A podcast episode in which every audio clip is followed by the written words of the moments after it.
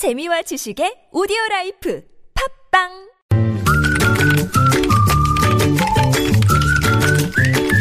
네, 무적의 댓글을 전해주시는 이숙현 시사 칼럼니스트 모셨습니다. 어서 오세요. 네, 안녕하세요. 자, 첫 소식 가볼까요? 네, 지난해 한일 정부의 위안부 합의에 반발한 부산 시민단체가 오늘요, 예, 이 예. 부산 일본 영사관 앞에서 기습적으로 소녀상 설치를 시도했습니다. 예. 아, 시민단체 회원 150여 명은 곧바로 소녀상 설치를 시도했지만 이 불허 방침을 밝힌 부산 동구의 공무원과 예. 경찰에 의해서 제지당했다고 하는데요. 그러게요. 예, 제가 뉴스를 전달하는 것보다 현장 목소리를 더 듣는 게 나을 것 그러게요. 같은데 어떠신가요? 저희가 그래서 네. 긴급히 좀 인터뷰를 준비했는데요. 이 부산 소녀상 건립을 추진했던 우리 결의 하나, 하나대기 부산운동본부의 김유란 미디어 홍보부장 잠깐 연결하겠습니다. 여보세요? 여보세요. 예, 예. 어, 안녕하세요. 인사도 좀 드리기 뭐한 게 학생들이 많이 연행됐다면서요. 무슨 일이 있었습니까? 어, 오늘 위- 한 위안부 합의가 있었던 1년째 되는 날이었고요. 예, 예. 저희들이 그래서 어, 일본 영사관 인근에 있는 곳에서 일, 그 저희들이 매달 진행해 오고 있던 한일 합의 폐기를 위한 수요 집회가 진행이 되셨습니다. 예, 예. 그리고 그 수요 집회가 끝난 직후에 곧바로 일본 영사관 정문 쪽으로 저희들이 항의선 서한을 전달하기 위해서 행진을 했고요. 예. 행진을 하는 과정에 정문에 도달하기 전에 그 경찰 병력이 인근에 굉장히 많이 어. 돼 있었습니다. 예. 평소 저희들이 수요 집회를 평소에 하는 때보다 한 서너 배는 와 있었고 그러면 다 연행해 간 겁니까? 학생들을? 아니요 아니요 그래서 그렇게 이제 항의 서한을 전달하는 과정에 이제 인도를 막아서 예. 그 항의를 하고 있었고 네. 그리고 이게 정문하고 후문이 정반대되는 곳에 있거든요. 예. 그래서 후문 쪽에서 저희들이 1인 시위를 항상 해왔었는데 예, 예, 그쪽으로 소녀상이 설, 그, 설치가 된 거죠. 저희들이 예. 예. 전달하는 과정에. 음. 예.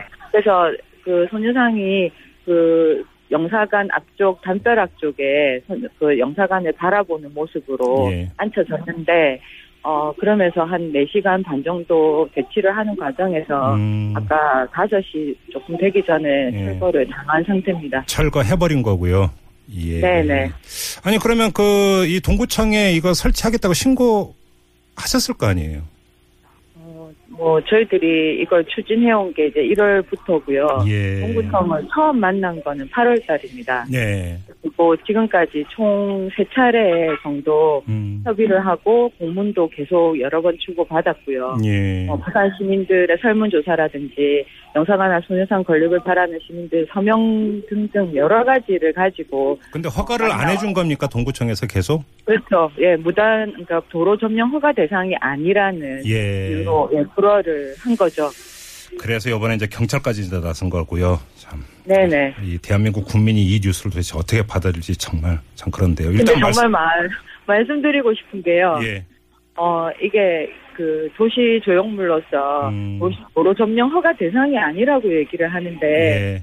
네, 도로에 나가 보면 음. 이런 조형물들이 굉장히 많아요. 네네네네. 네, 이런 조형물들은 그 도로 점령 허가 대상이 아니기는 마찬가지거든요. 예. 예. 그리고 사실상 이런 뭐 조형물들이 굉장히 많은데 묵인하고 있는 음. 상태입니다. 알겠습니다. 자, 말씀 여기까지 드릴게요. 고맙습니다, 부장님. 네. 예, 지금까지 우리 결의 하나대기 부산운동본부의 김유란 미디어 홍보부장과 함께했고요. 댓글도 많이 달렸죠. 그렇습니다. 일단 우리나라에서도 일본 눈치를 봐야 되느냐 참 음. 참담하다 이런 음. 반응들이 굉장히 많았습니다. 예. 예, 우리나라 국민보다 일본이 더 무서운 건가요? 바로 이래서 천- 친일파 청산이 중요합니다. 음, 네. 어떤 분은 이런 사람들이 공무원이라니 한심합니다. 설치하는 걸 도와줘도 모자랄 판국에 지금 뭐 하는 짓이냐. 그러게요. 또 경찰도 도대체 누구 편이냐 음. 이런 반응이 있었고요. 아, 지금 정권이 친일파 후예들로 가득 찼으니 이 모양이다 이렇게 주장하신 분 계셨고요. 네. 마지막으로 순국 열사들이 통탄할 일입니다 이렇게 글을 남겨주셨습니다. 네. 알겠습니다. 자, 다음 소식 가죠.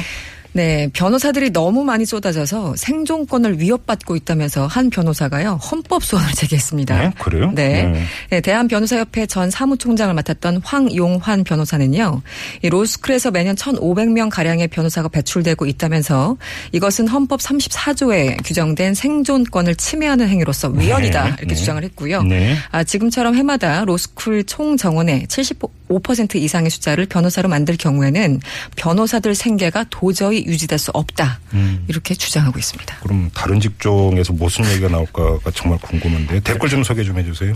어떤 네티즌 이 앞으로 나올 기사라면서 제목을 달아주셨습니다. 음. 아, 치킨집이 너무 많아서 생존권 침해. 그러니까요. 치킨집 사장이 헌법 소원. 음. 졸업생이 너무 많이 나와서 생존권 침해. 취준생이 헌법 소원. 예. 신발 공장 수가 너무 많으니 앞으로 신발 공장 설립을 불허하라. 음. 이런 기사들이 나올 네. 거라고 얘기해 주셨고 아, 마찬가지로 이런 논리라면 다른 자격증 가진 사람들도 경쟁자가 많아지면 바로바로 위헌 심판을 청구해야 됩니까? 이런 예. 글들. 예. 아, 그냥 자격증일 뿐인데 무슨 생존권인가요? 아직도 법조인만 되면 돈과 명예가 굴러 들어오는 그런 과거의 세상을 바라십니까? 이렇게 그러게. 꼬집어 주신 분.